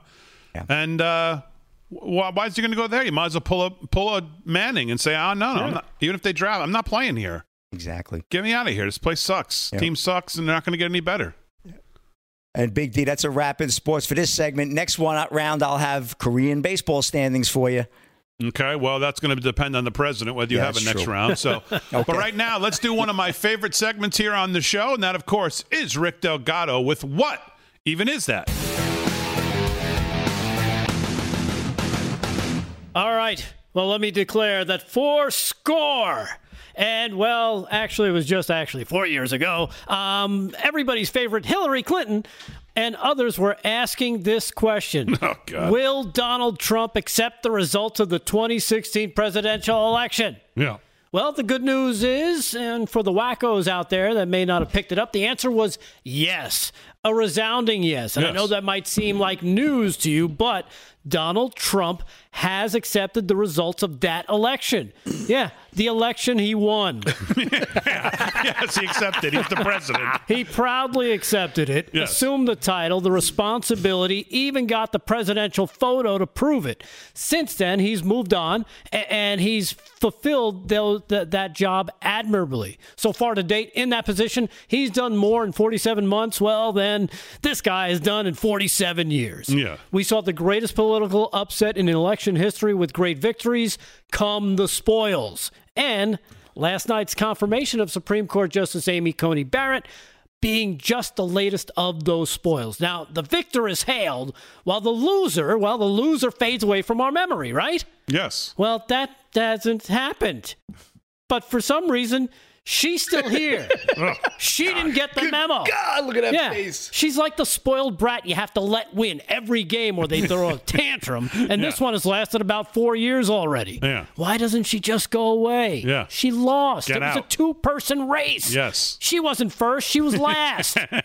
Come on already. What even is that? I can't think of any other time a loser of anything been so butthurt that they, that they lost that they just did not accept it. Yeah. Okay. How about we oh. call you, I don't know, how about we call you the first loser? There you go. You won at losing. Yeah. Now, What is that? will you finally leave us alone? Please. Probably not. Um, and now, as we edge ever closer to the next presidential election, she just keeps rearing that ugly head. Imagine, just imagine if this happened in sports. Yeah. Right. Take uh, what happens every four years, the World Cup, Yeah. for instance. That's soccer, if you don't know. Um, that happens every four years. 2018, France celebrated what they call a beautiful World Cup victory, and sadly for Croatia, they suffered the loss. Yes. Now, imagine if we're still being inundated with, I don't know, a complaining Croatia. Ugh. All the whining and annoying. Yeah. Maybe they could write a book about how they lost. They'd go on any sports network that would interview them just to talk about why they lost. You know, every few months there'd be a Croatia complaint. Maybe they'd blame Pele or, or you know, uh, turn around, blame David Beckham, or even better, where was the World Cup, World Cup held that year? Oh God. Russia. Yeah, you guessed it. Russia, It Russia, Russia. da- yeah, those damn Ruskies interfering the way their players played simply by being in the country where the game was played. That's what did it. Russia. Yeah. But do we ever hear them complain? No. No. Nope. Exactly. Why? Because they accepted the outcome and knew they were beaten fair and square within the rules of the game. Yes. Even Croatia, a place 99.99% of the people on earth will never visit, couldn't find on a map, and never even think about, yeah, that Croatia is better than Hillary. Yeah. Don't look so surprised, you old bat. But again, the question is asked this time around Will Donald Trump accept the results of the election? Well, mm. he already did, but we do have a new election about to happen. So, as the presidential election, presidential election of 2020 quickly approaches, remember, get out there and vote and at least bring one person with you. And when it comes to the results, let's hope that the supporters, the candidates, know that once the game is over, it's over. It's not like a game of, you know, baseball where the kids down the street are playing and you have to get an extra out because you had to pick one kid's brother or sister whose mom said, oh, they have to play, but they suck for your team. No. Once it's over, it's over. Yeah. Done. Yeah. Finito. That's there are it. no do overs, no redos, no extra outs. A- And if you have a kid who is a sore loser, make sure they learn about this one. Make sure they learn that they can't win all the time. Everyone does not always get a trophy. And Hillary, the biggest sore loser ever, let this be the final time we have to tell you. You get nothing. You lose. Good day, sir. Now get out there and vote. Nice. to her, just get out. yes. All right. Rick Delgado. Very Good job. Good All job. All right, very good. Gee, let's hear uh, let's hear the president here. Let's dip in and listen to a little of the president's speech tonight. Third one on the day. It was pouring and it was freezing, and it's the coldest right here. I hate to tell you. Well, it's a little later. It's an honor to be with you, I have to say. When we win, you win, Nebraska wins, and all of America wins, and that's the way we want it. That's Joe. Biden spent the last 47 years, think of it, 47, 47 years, outsourcing your jobs, opening your borders, and sacrificing American blood and treasure in endless, foreign, ridiculous wars. Countries you've never even heard of. In 2016, Nebraska voted to fire this corrupt political establishment, and you elected an outsider as president who finally put America first. And if I don't sound like a typical Washington politician, it's because I'm not a politician. If I don't always play by the rules of the Washington establishment, It's because I was elected to fight for you, and I fought harder for you than any president who's ever held this wonderful, beautiful office. That I can tell you. This election is a matter of economic survival for Omaha and for communities all across our country. Joe Biden's agenda, and I'm not sure it's Joe Biden's agenda, let's face it. it's not his agenda. It sounds nice, Biden's agenda. The guy's shot. Let's say He's so gonzo. You saw him yesterday. so Took him away. I was in Pennsylvania with these tremendous, like crowds like this, and tremendous rallies, and he had the lid on, right? You know the lid, like from a garbage can. They call it the lid. and he- they saw what was happening because I went to three of them. I did three of them yesterday in Pennsylvania. So he went from Delaware to the closest point where Pennsylvania hits Delaware, which was about five minutes away from his basement.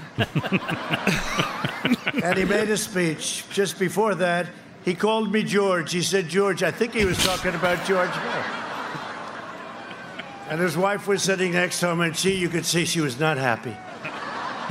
but it's hard to correct him. You know, the camera's on. But he called me George, and then he did the uh, little speech, and it wasn't good. They sort of just moved him out. They took him away. His own people brushed him off. They took him off stage. this is not what you can have. You know, we have the greatest country in the world. We have more potential than any country in the world. We can't play games. We can't play games. So the Democrats, let's say the Democrats, the radical left Democrats, they have an extreme agenda. He's just a vehicle. He'll be there for about four weeks or so, and then you'll have Kamala. Kamala. That's not going to be, that will not be the first woman president. You're going to have a woman president, maybe soon. Maybe soon, but you're not going to have Kamala. Can't be Kamala. She's further left by far than Crazy Bernie. You know, Bernie is like a conservative compared to her. but Biden's extreme agenda includes a radical vision to destroy suburbs across our nation. How are your suburbs doing? Don't ask. Are they good? They won't be good for long if they get it. And to completely dismantle law enforcement and cripple police departments nationwide. You know what's going on. You see it better than anybody. You don't have to take my word for it. Biden's plan to destroy suburbs and police. Just take a look. Roll the tape. We do this for you on this freezing cold night. The suburbs today are not the suburbs of half a century ago. Oh, the suburbs are far more That's diverse Levin. than the cities, but they're being targeted. Being targeted for what? Federalized, centralized government control by the left. Democrats want to abolish the suburbs. They are too clean and nice, and therefore, by definition, they are racist. The Biden campaign has highly specific plans on how to do this. It's called Affirmatively Furthering Fair Housing. It's a HUD regulation. It was written during the Obama administration. Biden's advisors plan to enforce it. Towns will be ordered to abolish zoning for single family housing because single family homes, needless to say, are racist. Low income federally subsidized apartments will go up in the suburbs. We'll also build 1.5 million new energy efficient homes and public housing units. This is fantastic. Thankfully, Trump repealed this rule back in July. But now the left is backing an even more radical plan. It was a bill put forward by Senator Cory Booker to push low income housing developments into the suburbs. This would be a federal takeover of local zoning laws, in essence. And Biden, he fully supports it.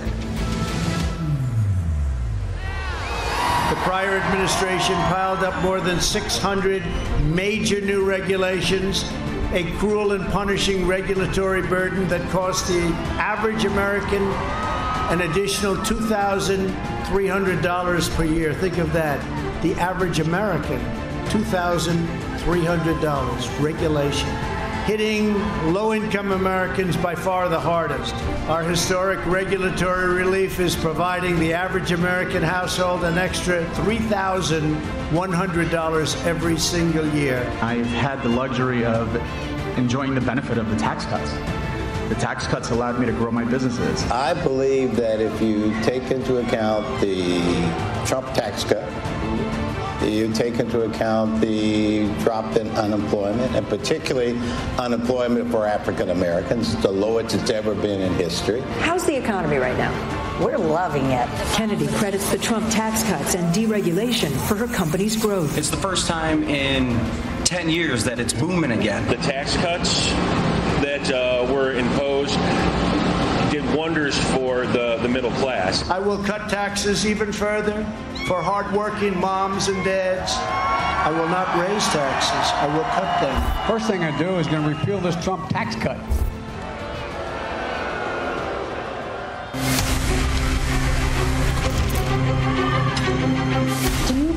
There is systemic racism in law enforcement? Absolutely. I've been a police officer for nearly 32 years. Joe Biden does not have the backs of police officers. Joe Biden staffers that gave money to a fund to help bail out accused criminals. Joe Biden's silence is encouraging the rioters. Kamala Harris was working to help the instigators, the criminals, get out of jail. If Joe Biden's elected, it's just going to continue. Everyone beware, because they're not going to stop the only person who's defended the police is Trump. I have had overwhelming support from police my whole career up until this year. We can reduce the responsibilities assigned to the police and redirect some of the funding for police. Can we agree that we can redirect some of the funding? Yes, absolutely. In Joe Biden's America, we'll all be in danger. If you support the police and you want to be safe in your home and you want your children safe, support Donald Trump.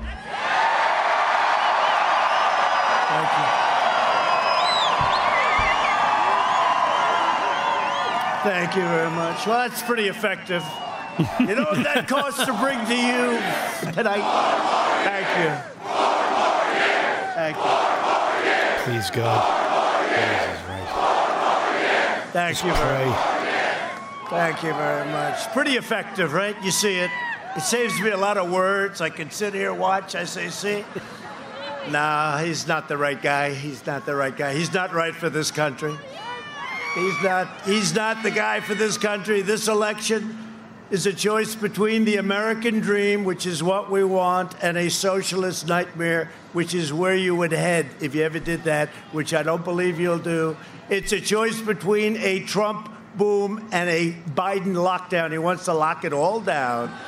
No, we close it up. We understand the disease. It's a terrible thing. Should never have been allowed to come here from China, should never have been allowed.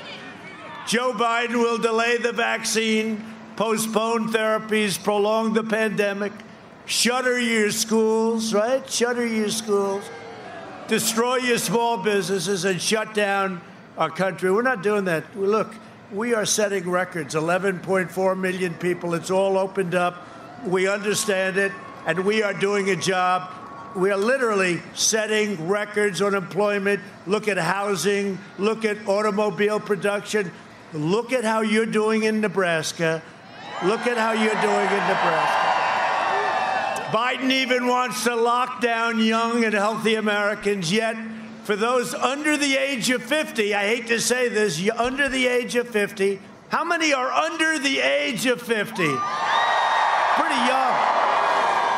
Well, I have good news for you 99.99. Okay, you know what that means? That means you're in good shape. That's what that means. But you notice the fake news now, right? All they talk about is COVID, COVID, COVID, COVID, COVID, and we've made such progress. It's incredible. Excuse me, I'm here. I'm here.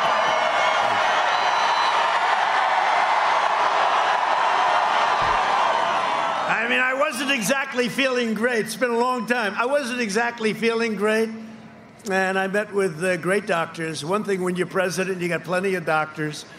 We have one of them here tonight, I think, right? We have our great White House doctors traveling. Sean, he's become very famous. Where's Sean? He's become, oh, is that Sean? Look at Sean. Look at him. You know, he's got a big ego. He loves it when I mention his name. no, he's a great doctor, and they were great I doctors love it. He's from such a Johns dude. Hopkins and from Walter Reed and everything else. And uh, what we know today is like so different than what we knew six months ago. Incredible. The progress they've made. and with the vaccines, which are coming immediately, even without, we're turning that corner. You know, at some point, we're turning that corner, and it's been pretty amazing. Uh, Florida had a rough time. Boom, it's back. It's all the way down. Texas, all the way down. Arizona, great governors, all the way down. Biden's cruel and senseless lockdowns would cause countless deaths from suicide, drug overdose, and delayed medical care, alcohol. I mean, so many, so many different problems. Remember, I'd say the cure cannot be worse than the problem itself. That's what you have. When I banned travel from China, remember he said, now he says, oh, we should have done it sooner, except when I banned it for two and a half months, he said, he shouldn't do that. He's xenophobic, right?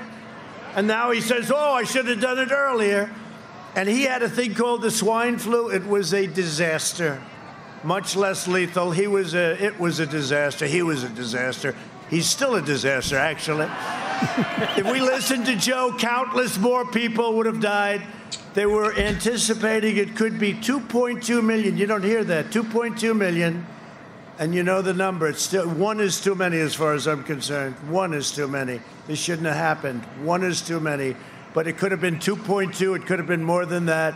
Biden was willing to sacrifice your lives on the altar of open borders. He wants open borders. Without borders, you don't have Without borders, you don't have a country. By the way, the wall is now over 400 miles long. And we're building 10 miles a week, and it's very soon going to be finished. So we have the strongest southern border we've ever had. And we want people to come into our country, but they have to come in legally, and they have to come in through merit. Merit. Biden has no plan, no idea, no clue. He has no clue, that's for sure. And he just wants to lock up and throw away the keys, letting rioters and looters run wild. And you know, it's interesting. They call them peaceful protesters. They burn down your cities. They do things that nobody's seen before, all in radical left, Democrat run cities and states, but cities, all of them, all of them. And every time we go in, we were going to go into Seattle. We let them know we're coming in. The night before we came in, they gave up. They left. They took over a piece of Seattle. That wasn't going to last. Minneapolis, the same thing. We went into Minneapolis. We went in. You know, we have to be asked in theory by the state. We went into Minneapolis, and it all ended. It took about, what do you think, 25 minutes or so. It was just boom, right down the street. No, you know, the Republican run cities are doing very well. The Republican run cities. And I hope you agree, because I know he's here, but you have a very good Republican governor. You do know that, right? Oh, listen to that. Good. Good. Hi, Pete. Good. Pete, I'm glad they did that. You know, I want to do the, otherwise I just wouldn't introduce you later. You know, keep it quiet. They like you, Pete. The Biden plan will crush you and crush your family. My plan will crush the virus, and you will see economic benefits like we've never seen in our country before. That's where we're headed. When the China plague arrived, we moved heaven and earth to fight the disease. We airlifted medical supplies, pioneered groundbreaking therapies, reduced the fatality rate 85%. Think of that. And saved over 2 million lives our excess mortality rate has been 42% less than Europe. You hear about Europe, 42% less, much better than Europe. I'm working to make the breakthrough treatment that I received. I did. I had this thing called Regeneron. I don't know. I'd like to say it had nothing to do. I'd like to say my immune system is just like Barron Trump. you know, First Lady had it. I had it. Barron had it. They said, Sir, Barron has tested positive. Like 12 minutes later, I said, How's Barron doing? Oh, he's okay now, sir. He threw it away. He just took that, threw it away, you know. They're young and they have strong immune systems, but I'd like to say the treatment didn't do anything for me. Doctor, do you hear that? Didn't do, I just threw it away like Barron. But you know what? I wasn't going to take my chance. I said, You have something, give it to me. And it was effective because I woke up the next morning after being with these doctors they wanted to touch every single part of your body, and I didn't like it. 12 of them. Each one was a specialist, right? Every single one, but they were great. No, they were great. But I woke up the next morning, and I, I'll tell you, I felt like, get me out of here. It was amazing. So I really think this thing was great. It's great. I think it was great. And you know, I don't have the luxury of staying in a basement. I'm president of the United States. I don't. I can't be staying. I really can't. You can't stay. I had a lot of meetings. I meet a lot of people. As president, I have that obligation. So we have basements in the White House. I could stay. We have beautiful bedrooms upstairs at the White House. I could stay for a year and a half. I can't do that. I have to be working for you. And if something happens, it happens. And I get, you know, they came in, they said, uh, Sir, you've tested positive. I said, Tested positive for what? then you go into one of the 27 different names Corona, this, this, this, China virus, the China plague. The China plague. That's what I tested positive for. But it was amazing, and it was actually an experience. And until I came along, you were supposed to have lifetime immunity, right? I said, Well, you know, I'm recovered. I feel great. And I'm immune. I could jump right into this row and I could kiss every man and woman. every man and woman. But because it was me, the press said, no, it's not for a lifetime. It's only for four months. The immunity is only now for four months. They brought it down, right? It was always going to be for a lifetime. Now it's four months. So what are you going to do? What are you going to do? It's one of those things. But I guarantee you this on November 4th, you won't be hearing as much about this. It's going to be, right now, it's, it's COVID, COVID, COVID, no matter what happens. COVID, COVID. And on November 4th, you'll probably try and find some information about it. No, we're rounding the term. We're rounding that beautiful turn, and it's going to be very good. The vaccines are going to make it go away a lot faster, and they're going to be great. The greatest companies, the greatest companies of their kind in the world are doing it. Really good. Johnson Johnson, Moderna, they really are great. Pfizer. Thanks to our relentless efforts, 97% of all co- All right. Well, the president's feed is uh, someone didn't like him talking about the vaccine. It looks like so. well, he's really he's changed it up a little bit. The video portion. You know how, how many times have I said on this show when Oh, he gets yeah. to, when he when he talks about AFFH, how much I wish she would explain more about just then other than just saying this how your suburbs well if they, they're you know. I really want them to get into it and the single families. So that clip tonight with Levin and Tucker and Laura and really going over what they want to do is uh, fantastic. That's a I, I think with stuff like that, you run the risk of getting a little too wonky and you lose people. They'll be like, ah, I don't, I don't, you know, they start to lose it because it starts, y- y- you got to really dive into it and pull it apart to show them, you know, exactly what this uh, legislation would end up doing. Get cut five up, G. This is the, we didn't play this yesterday. This is the clip that he was talking about. This is really amazing. This clip. This is the clip the president was referencing yesterday. Joe Biden, after deciding that he was going to put a lid on, decided, oh well, maybe that's not a great idea, and he came out. And I don't know exactly where this is. It's out outdoors somewhere. He left his uh, house. I don't think he went too far but he was surrounded by reporters and he decided to start talking about something. And man, when I tell you he couldn't remember where he was or what he was talking about, that the staff, as you'll see here, actually tried to get the cameras away from him he because he was in such a funk he couldn't get out of whatever he was trying to say. Roll that. Here's the deal. One of the things that that, that is important is that um,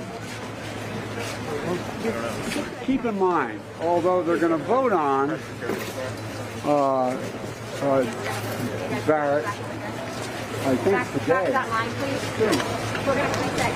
Everybody remember, remind you that it's really important that get this They just escort the cameras out. Dude, it really reminds me of Vin, the, the guy, the Chin Gigante, when he was acting like he had dementia right before he was going to jail. It's just he was got the uh, mob boss who pretended he couldn't remember a thing, couldn't finish a sentence anywhere on every interview. I, I don't know, man. I don't know how you can go from so coherently making international trade deals to complete babbling fool. I don't know, man. I mean, when I don't know. when you listen to that clip, when they take start to take the cameras out, if you listen in the background, he's still trying to get out Yeah. what he's talking about. He's still trying, and you can't make out what he's saying. One more time, G, on that. Listen in the background to him when they start to escort the cameras. He's still talking and not saying anything. Roll that. Here's the deal. One of the things that, that, that is important is that um, keep in mind, although they're going to vote on uh, uh, Barrett, I think today. that line, please. We're going to keep that, guys.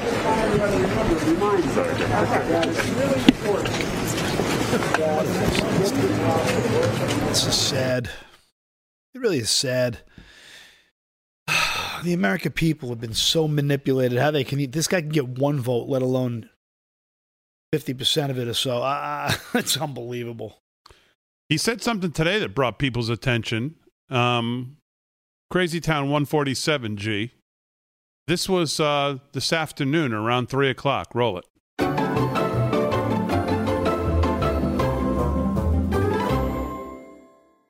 My name's Joe Biden. I'm Jill Biden's husband, and I am Kamala's running mate. you all think I'm kidding, don't you? Actually, no, we don't actually think you're kidding. That's the problem. We, Yeah, we setting actually us up. we don't think you're kidding. All right, put the put the uh, drunk clip up of of Kamala. I don't have it. Um, yeah, sure. Yeah, I mean that's it's just unbelievable.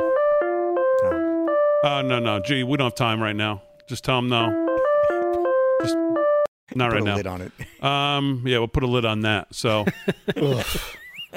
I mean, it's unbel- no, we don't think you're kidding, Joe. We don't think you're kidding.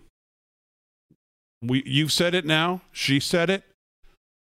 Um, Her husband her, said her, it. wi- her her wife has said it according to Joe. her husband has said it, or if you listen to Joe, her wife. So no, we don't think you're kidding. Do we have that? Yeah, we have that. Ro- ro- roll that.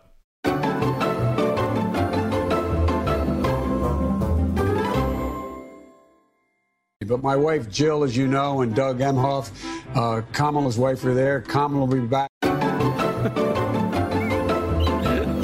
Doug Emhoff, Kamala's wife. Yeah. He'll he'll be there. Okay. Good heavens. Is the president back, G? Let's dip back in. both admit Joe and Marlene are better, right? And you're here. Hi, Joe. I like the hat. Hi, Joe. you got to be proud of your boys. They're doing a great job. Thank you very much. Thank you very much. Great family. Here as well are Senators Deb Fischer, who's fantastic. She is my favorite senator from the state of Nebraska. By far. Far. She's fantastic. She is, I'll tell you what, she calls me, it doesn't stop. Between her and Joni Ernst for, from Iowa, who I think is here. Where's Joni? Joni. Joni. They call, sir, we need help with ethanol. Sir, we need help with corn. We need, it's always, but you know what? That's what a great senator, that's what a great representative is supposed to do, right? Joni, thank you very much. And I heard you're doing very well. I just saw some very nice numbers. And Deb, you don't have to worry about numbers, right? You don't have to worry about numbers. I'm with you all the time. Thank you both. And uh, yeah, it looks very good in Iowa. Thank you very much. Good. And representatives, Jeff Fortenberry, a warrior. Where's Jeff? Thank you, Jeff. Great, great guy. Don Bacon.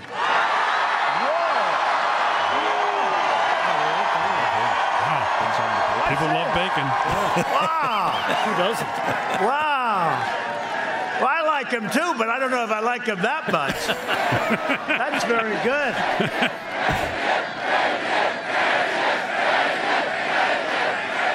I'll tell you, you better get me Omaha. Do you understand that? It's a, now I know.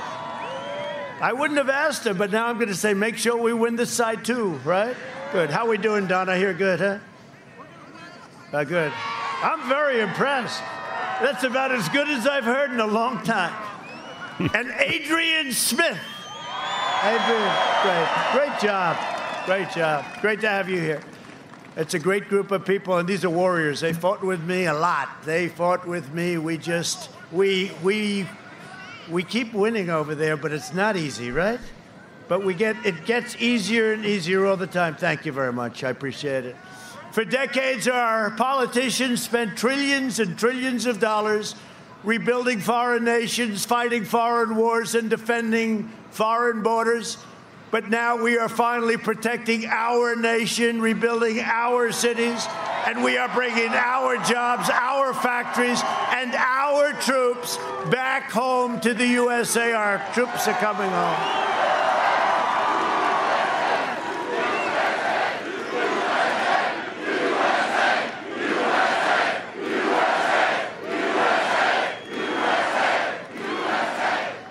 Thank you. Now our troops are coming back home. It's enough. 19 years in Afghanistan, and we have it worked, and they're coming home, and it's a great thing. And they're home from Syria. They're home. I left some because we kept the oil, if you don't mind. There was some oil. And we captured it. We kept it. And uh, coming home from Iraq, it's enough. It's enough. We want to have them all home. We have a lot of other countries too. We're in many, many, many countries most of which you never even heard of, right? You never even heard of. It's ridiculous. I ended the, and by the way, making our military stronger by far than ever before. I ended the NAFTA nightmare and proudly signed the brand new USMCA, which is turning out to be phenomenal. It's a great deal.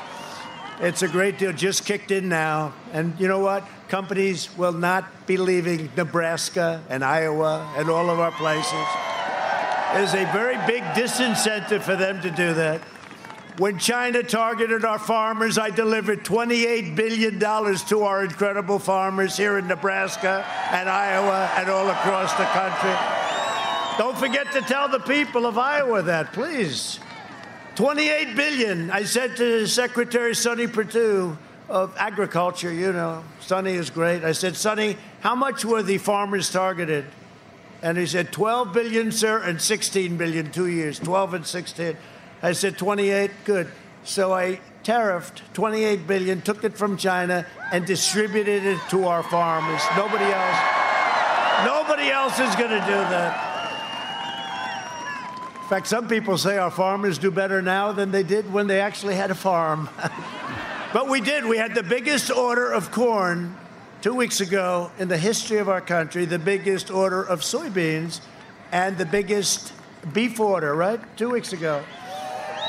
Two weeks ago. Joe Biden's running mate, the most liberal member of the U.S. Senate. You know who that is, right? Sponsors the insane Green New Deal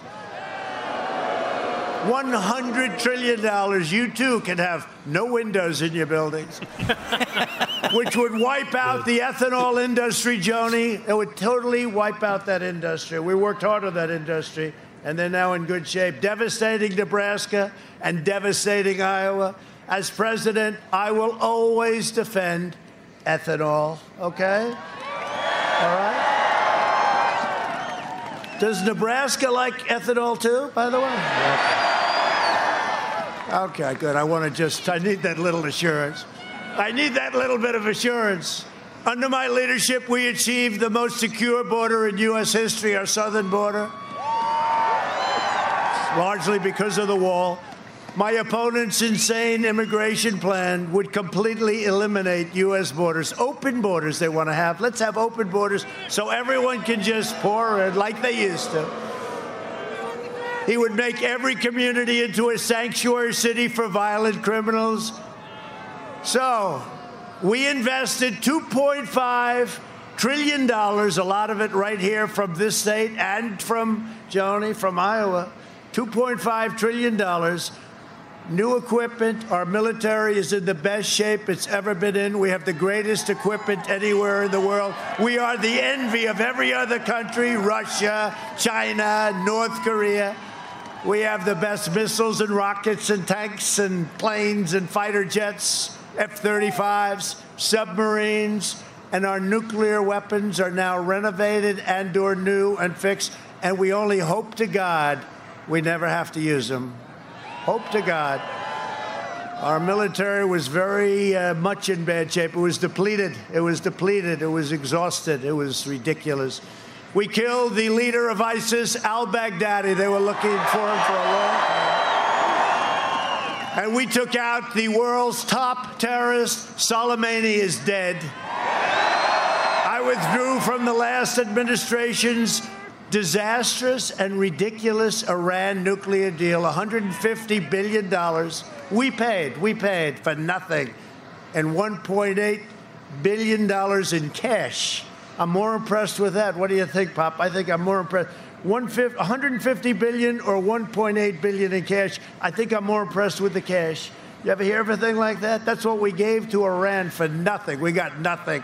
I recognized the true capital of Israel and opened the American embassy in Jerusalem. And I also recognized Israeli sovereignty over the Golan Heights. Think of that. They worked on that for 52 years. I got it done in two hours. and instead of never ending wars in the Middle East, you see what's happening. Already three countries that we have five lined up, and we're going to have another it's going to be, it's an easy one. It's a lot easier than you would think. They worked on this for 35 years. They had the wrong people, they had the wrong concepts. But, uh, you know, I got nominated for three Nobel Peace Prizes. Can you believe it? Can you believe it? For all different regions. Like Kosovo and Serbia, we're doing deals, you know, trade deals. Just normally we're doing trade deals. I said, wait a minute, aren't they always fighting each other? Yeah. Aren't they always killing each other? Yeah. For many decades, sir. How did you know? I said, I know. They're killing them. They fight each other all the time. Tell them we're not going to do any business with them. They want our business, right? And we're not going to do any business unless we make a deal where they stop killing each other. And you know what? It took about 20 minutes. They've been fighting for 40 years. I think they've been fighting for 400 years, you want to know the truth, but they've been fighting for a long time. They want to make a deal. All of a sudden, two months ago, they're in the Oval Office, hugging the two prime ministers, hugging and kissing and thinking, great. That was easy, Joe, right? That was easy. It just makes sense.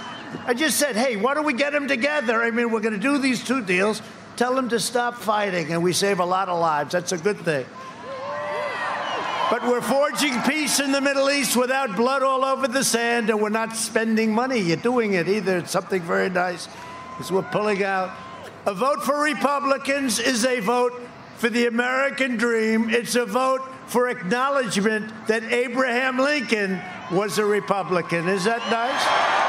People don't know that. A lot of people don't. So, in conclusion, over the next four years, we will make America into the manufacturing superpower of the world, and we will end our reliance on China, and that's already begun, largely already begun. We will hire more police, increase penalties for assaults on law enforcement, and we will ban deadly sanctuary cities. We will defend religious liberty, free speech, the right to life, and the right to keep and bear arms. We will maintain America's unrivaled military might, and we will ensure peace through strength. And that's what we have now with what we have. We will end surprise medical billing, require price transparency that's bigger than health care. You watch, already signed, kicks in on January 1st. Lower drug prices even more. We signed favored nations. That means we're going to get the lowest price anywhere in the world. Right now, we're by far the highest and we will always protect patients with pre existing conditions. America will land the first woman on the moon, and the United States will be the first nation to land an astronaut on Mars. And NASA is the number one space center anywhere in the world again. It was a mess three and a half years ago. We will stop the radical indoctrination of our students and restore patriotic education to our school. We will teach our children to love our country, honor our history, and always respect our great American flag. And we will live by the timeless words of our national motto In God we trust. For years, you had a president who apologized to America. Now you have a president who is standing up for America and standing up for the great people of Nebraska and Iowa. So get your friends, get your family, get your neighbors, and get your coworkers, get your boss, and say, "Boss, get out of here, boss. Get out and vote. You got to vote. The red wave is coming. The great red wave."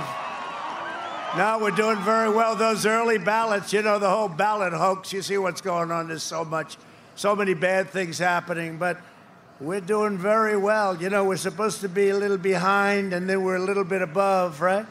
But that wave comes and now we go to the front of everything. I think we're going to win everything. We didn't come this far and fight this hard to surrender our country back to the corrupt Washington swamp. So on November 3rd, we must finish the job that we started. We have done a job like nobody. There has been no administration, nobody, but, and it's us all together. There has been no administration has done in the first three and a half years what this administration has done. Not even close. Not even close. Not even close. From Norfolk to Hastings, from Grand Island to Lincoln, and from Scottsbluff to right here in Omaha. We inherit the legacy of Nebraska patriots who gave their blood, sweat, and tears for this beloved nation. We stand on the shoulders of American heroes who crossed the ocean, settled a continent, tamed the wilderness, laid down the railroads, raised up the great skyscrapers, won two world wars, defeated fascism and communism, and made America the single greatest nation in the history of the world, and the best is yet to come.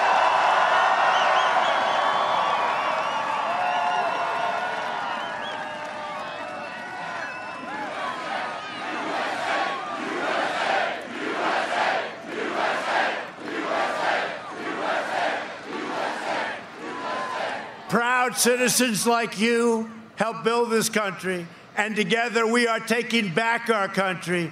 We are returning power to you, the American people. With your help, your devotion, and your drive, we are going to keep on working, we are going to keep on fighting, and we are going to keep on winning, winning, winning. We are one movement, one people, one family, and one glorious nation under God. And together with the incredible people of Nebraska and Iowa, we have made America powerful again. We have made America wealthy again. We have made America strong again. We have made America proud again. We have made America safe again. And we will make America great again. Thank you, Nebraska. Thank you, Iowa. Thank you both. Thank you. Get out and vote. All right, there's the president his third rally of the day, and I think he's going to keep this schedule up for seven more days, about three a day. And I don't know what he's doing on election day. I think he's going to go to Florida. I think he's going to end his day in D.C. for what he hopes is going to be a big night. We'll be with you, obviously, Tuesday night as well from 8 o'clock till uh, well, I don't know. I don't know how long. he should just jump out of a helicopter and land on Mount Rushmore the way he's going. Until it's uh, until it's either a party or I want to go jump off the roof. One of the two on election night. So we'll see. But uh, the president's always uh, fantastic, and I don't, he just connects with the people. He just connects with the people. You'll just Unbelievable. Well, let me tell you who's not connecting with the people. not to end the show on a, on a negative note here, but old Shepard Smith. Oh, for former from Fox, who uh, everybody thought should be over there at CNN or someplace, as he his bias continued to seep out more and more and more. Well, old Shep took some time off and ended over at CNBC for a seven o'clock um, quote unquote news show, maybe mixed with some opinion. I haven't watched it, so I don't know. And that'd be the problem. Not only have I not watched it, it seems like nobody's watched it. Uh, Shepard Smith is pulling less ratings at 7 p.m. on CNBC than the repeat of Lou Dobbs at 7 p.m., which the original airs at 5. Oh, wow.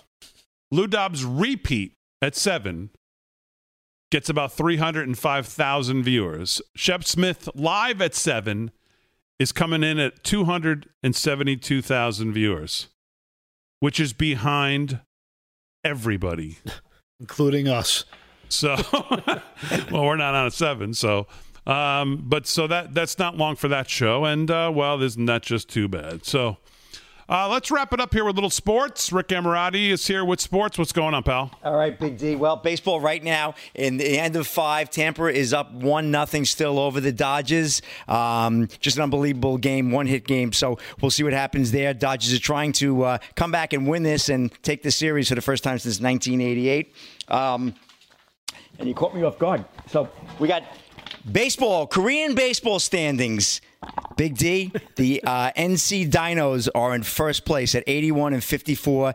The LG Twins are in second at three and a half behind. KT Wiz is also three and a half behind. Kiwoom Heroes, Paul, you used to root for the Kiwoom Heroes. They're four and a half games out. And former New York Mets pitcher Chris Flexen has been on fire lately for the defending champion Doosan Bears. The season ends this Saturday, and uh, the playoffs will start next week with uh, the uh, top five team playing the top four team, and the winner of that will play the three team. So what happens is the uh, number one team they don't play anybody until they get down to you know eliminating all the other teams, which is great. So winning the season series there, you actually have a bye week for almost two weeks.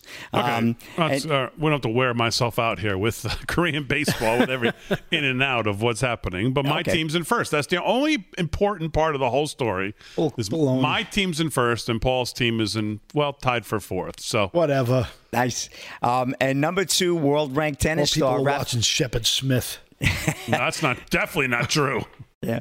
So number two world uh, ranked tennis star Rafael Nadal swaps tennis rackets for golf clubs, Big D, and he finished sixth in a professional event in Spain. So uh, if you thought the number two uh, world tennis star Rafael would be taking it easy after his winning 20th Grand Slam, think again. Um, he shot a 77, and uh, he didn't do too bad. The 34 year old, he was tied for the sixth position, and just goes to show you could play golf. If you put it in comparison, uh, good old Big Cat shot a 76 over the weekend at the Zozo Championship. So Okay. do too bad. Let me And- just tell you that Benny Johnson on Twitter from Turning Point USA had just posted uh, spiking Google trend right now. If you type in Joe Biden corruption, uh, there's a huge spike in people searching for that in swing states Pennsylvania, Wisconsin, Ohio, Michigan, Florida. Huge spike in the search term Joe Biden corruption uh, right now. So just another not a great sign for Joe Biden. And I'll bet that has something to do with what happened on Fox News tonight between 8 and 9 o'clock, if I had to guess. Uh, all right, Rick, uh, give me one one short story if you got something left. Okay, well, another buddy of Joe Biden, Barack Obama, tweeted earlier today in Miami this weekend. I dropped by the shop to talk with at King James and at Mav Carter about the NBA bubble, the racial justice movement, and what's at stake over the next seven days. The Obama episode of the shop will air Friday night at 9 p.m. Eastern Time. Um, NBA doesn't get the message. One and a half billion and counting. NBA should now stand for not Barack again. And that's Okay. my scrap for sports. I saw the former president speaking today. Did, did you guys see him or hear anything from Yeah. him today? Yeah, briefly. It was boring. Saw a little bit. He seemed a little. Uh, uh, see- he seemed a little exasperated. Yep. You know. Like I can't believe they're rolling me out here to bail out this jackass again. That's what he looked like. He's lost his mojo. I, I, you could see it. He's lost his mojo. Yeah. I think that's what it is. I think he's lost his mojo. He's he's out there yelling at the cars too, just kind of all over the place.